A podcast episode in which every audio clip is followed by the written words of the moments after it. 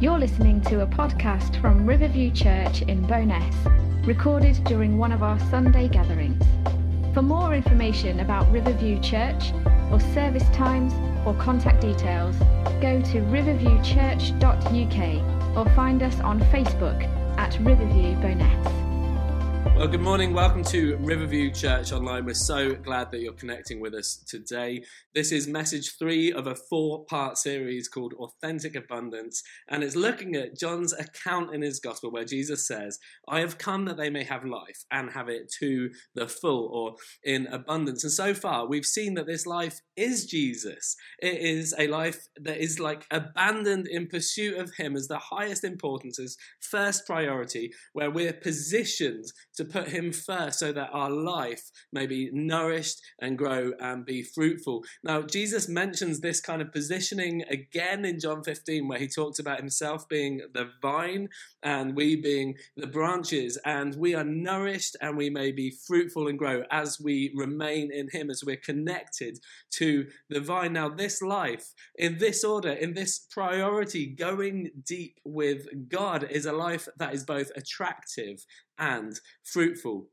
And we as a church, we want to reach the lost in this town and beyond with the good news about Jesus and about his kingdom. And so we want to go deep with God, both individually and corporately, so that we may be nourished and healthy and attractive for that purpose. If we go deep with God, then we are able to lead other people to the deep places in Christ where they may be refreshed and find life. And if you missed the first couple of episodes of this series, I just recommend you go catch up with them to give yourself context. They're in our Facebook video section, they're on YouTube, and they'll be on your favorite podcast. Just look for the Riverview logo and search for us that way. Now, today, our subject has some difficulties. It can be difficult to hear, maybe difficult to understand, and maybe even difficult to accept. I think at times we have an intrinsic dislike of the word discipline, just the word itself. I don't really like it. It can be difficult for us in a society where people sometimes reject authority and maybe dislike, disregard, or despise rules and restrictions.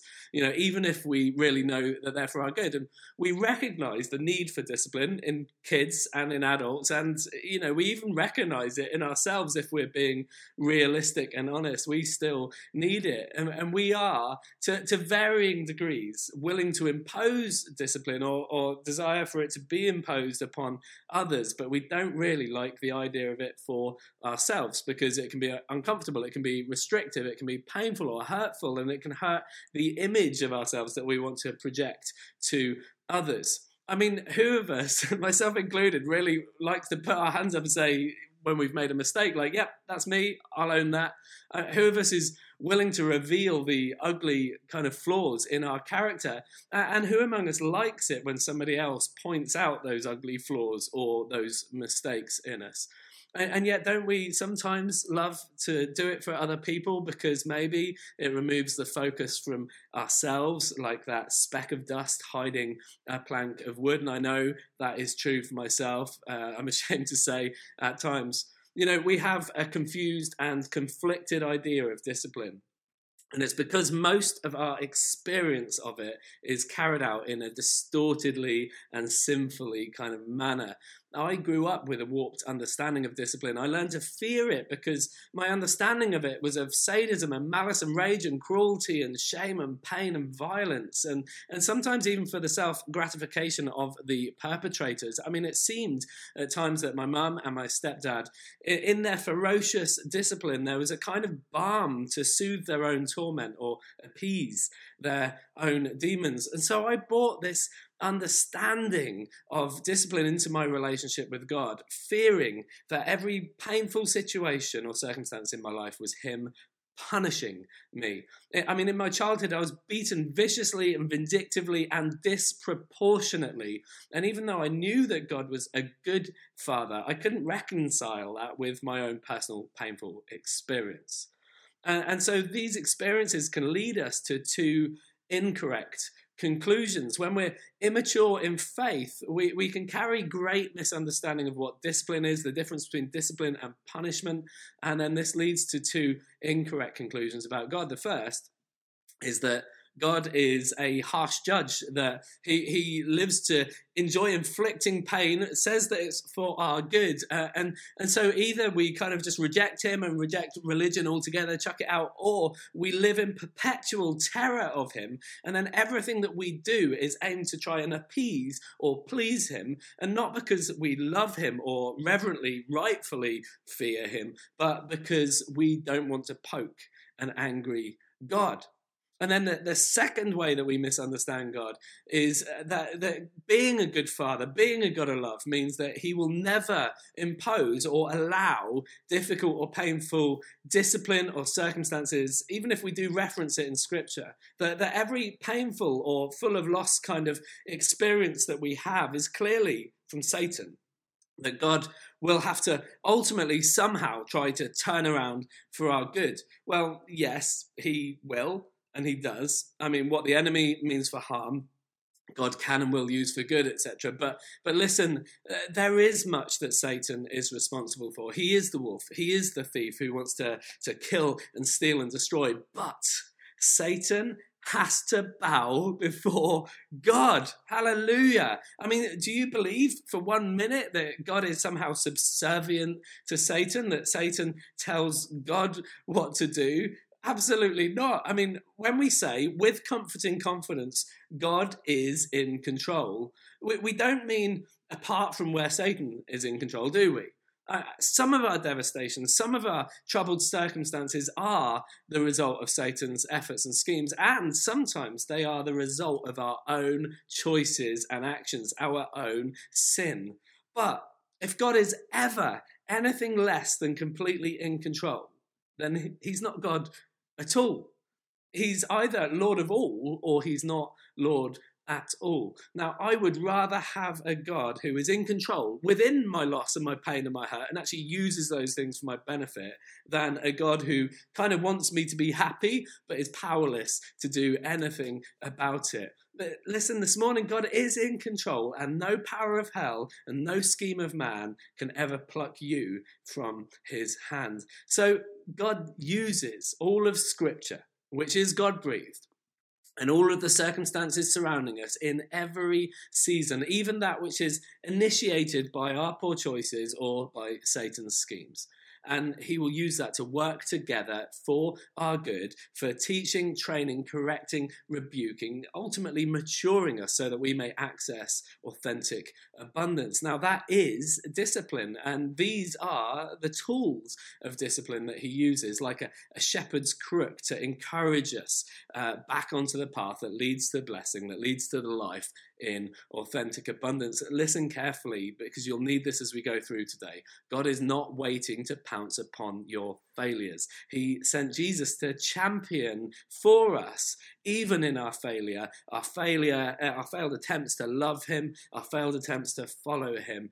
Even when we were at enmity with Him, He sent Jesus for us. What He is working in us through all of this is of such high value that every economy in the world put together could not afford the treasure that God is building in you and for you.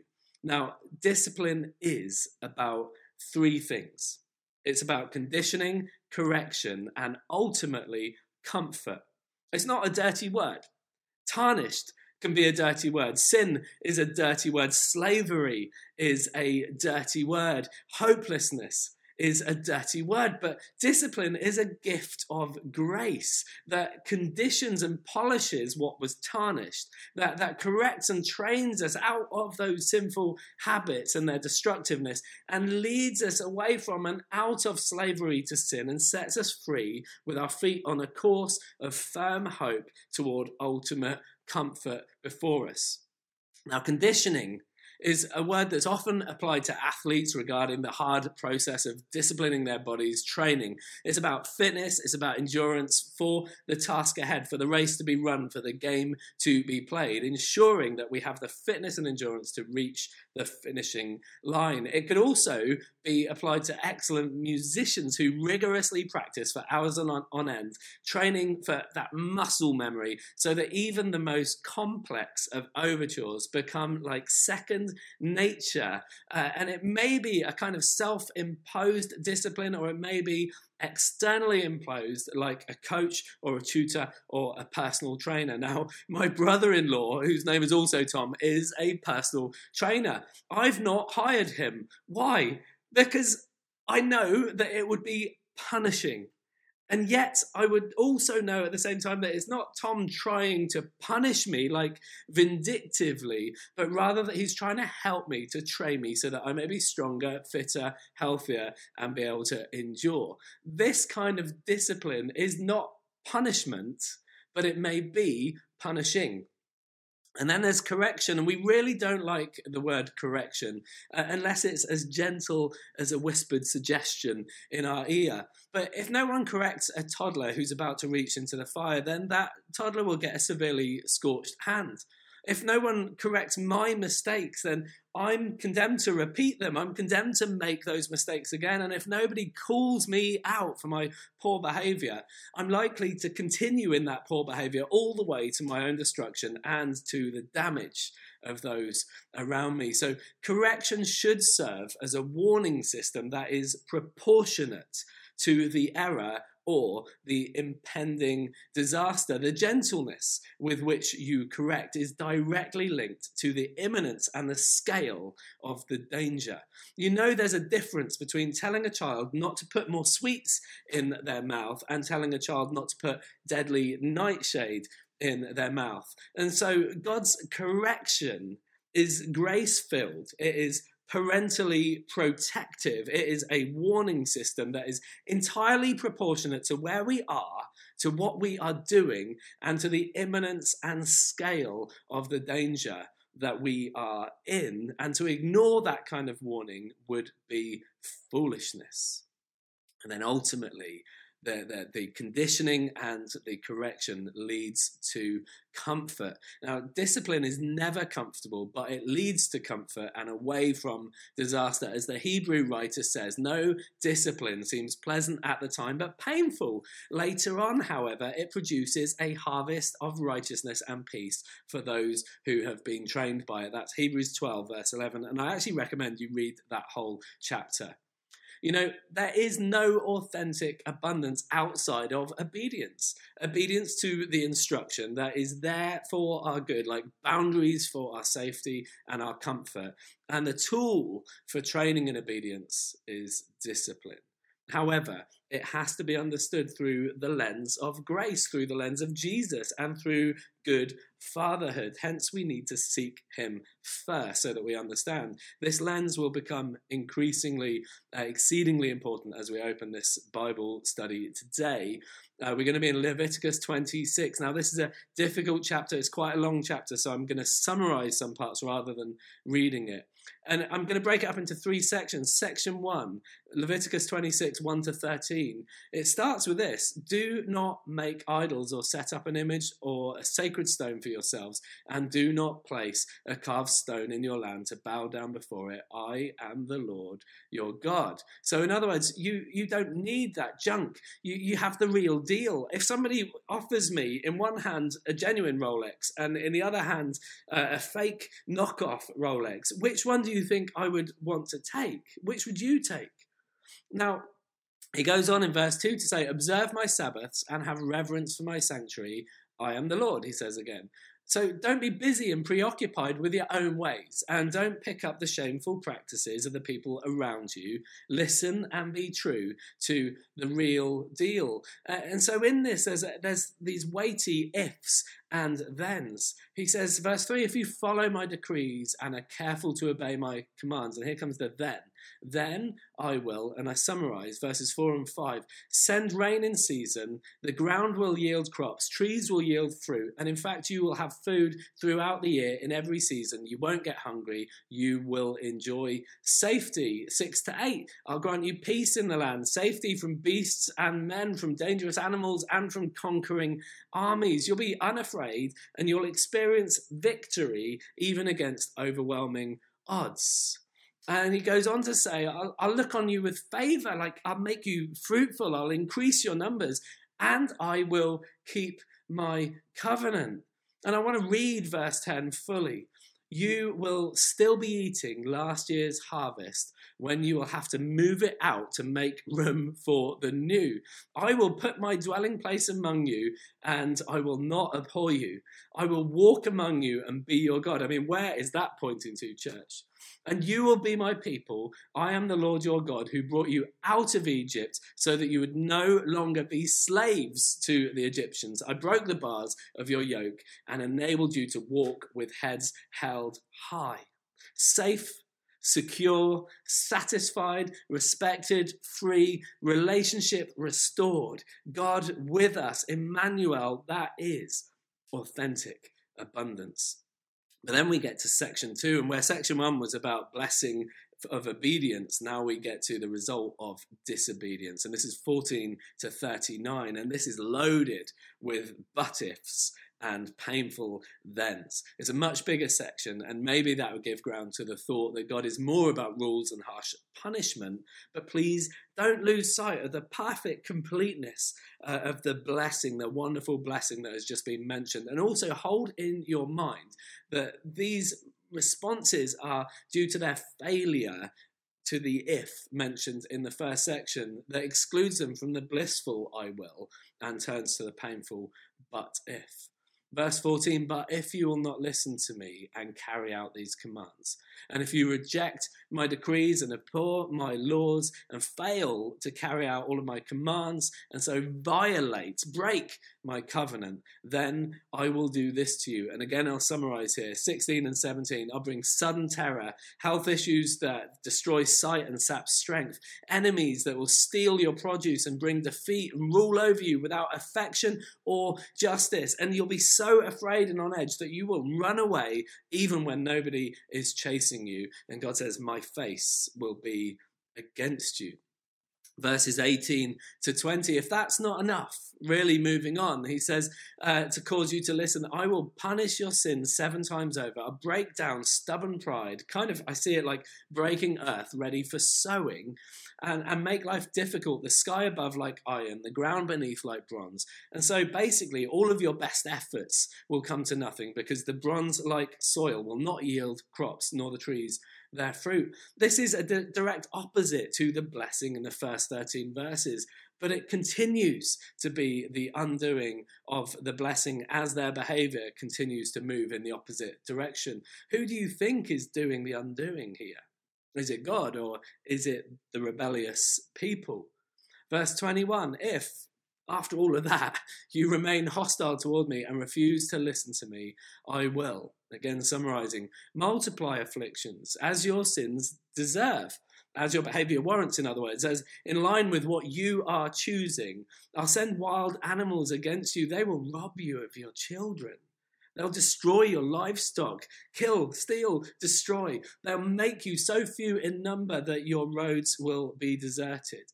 Are you beginning to see some layers here, guys? Like at each point, God is actually restraining himself and restraining the wild beasts and the conquering armies. It's mercy and it is incrementally in response proportional to the level of danger and the level of depravity.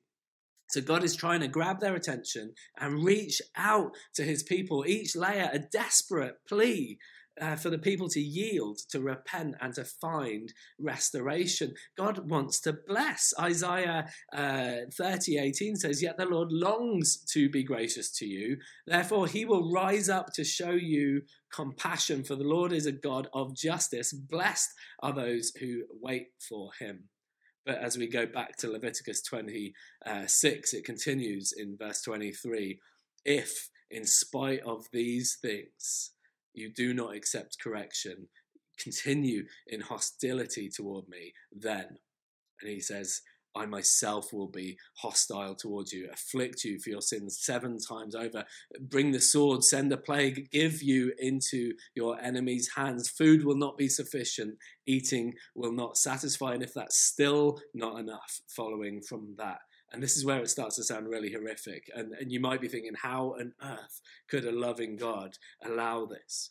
But please consider, remember the amount of times, the amount of chances, the development, the progression, uh, the, the discipline that has followed the development of their sin. It's in proportion.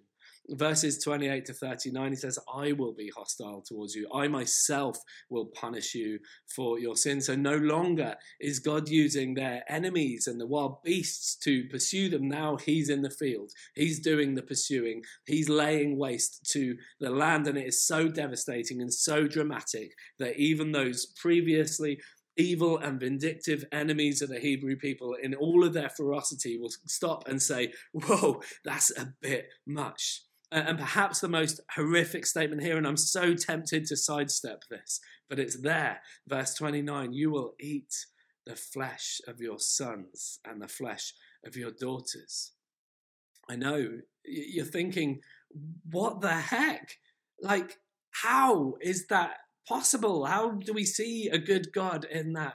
But listen, this is not here a reference to a measure of God's judgment. It's actually a comment, a God's comment, firstly, on the depravity of the societies surrounding them that the Hebrews are assimilating with, that they're taking on their grotesque practices that God has expressly forbidden, and they're worshipping their gods. All around ancient Israel were people groups who practiced horrendous kind of child sacrifice the Moabites, the Canaanites, the Ammonites, the Edomites, and in the worship of these foreign gods like Baal and Molech. And so, secondly, it's a comment of the depravity, the utter depravity of the Hebrew people who've turned their backs on God to these false gods and these sinful, evil, highly forbidden practices.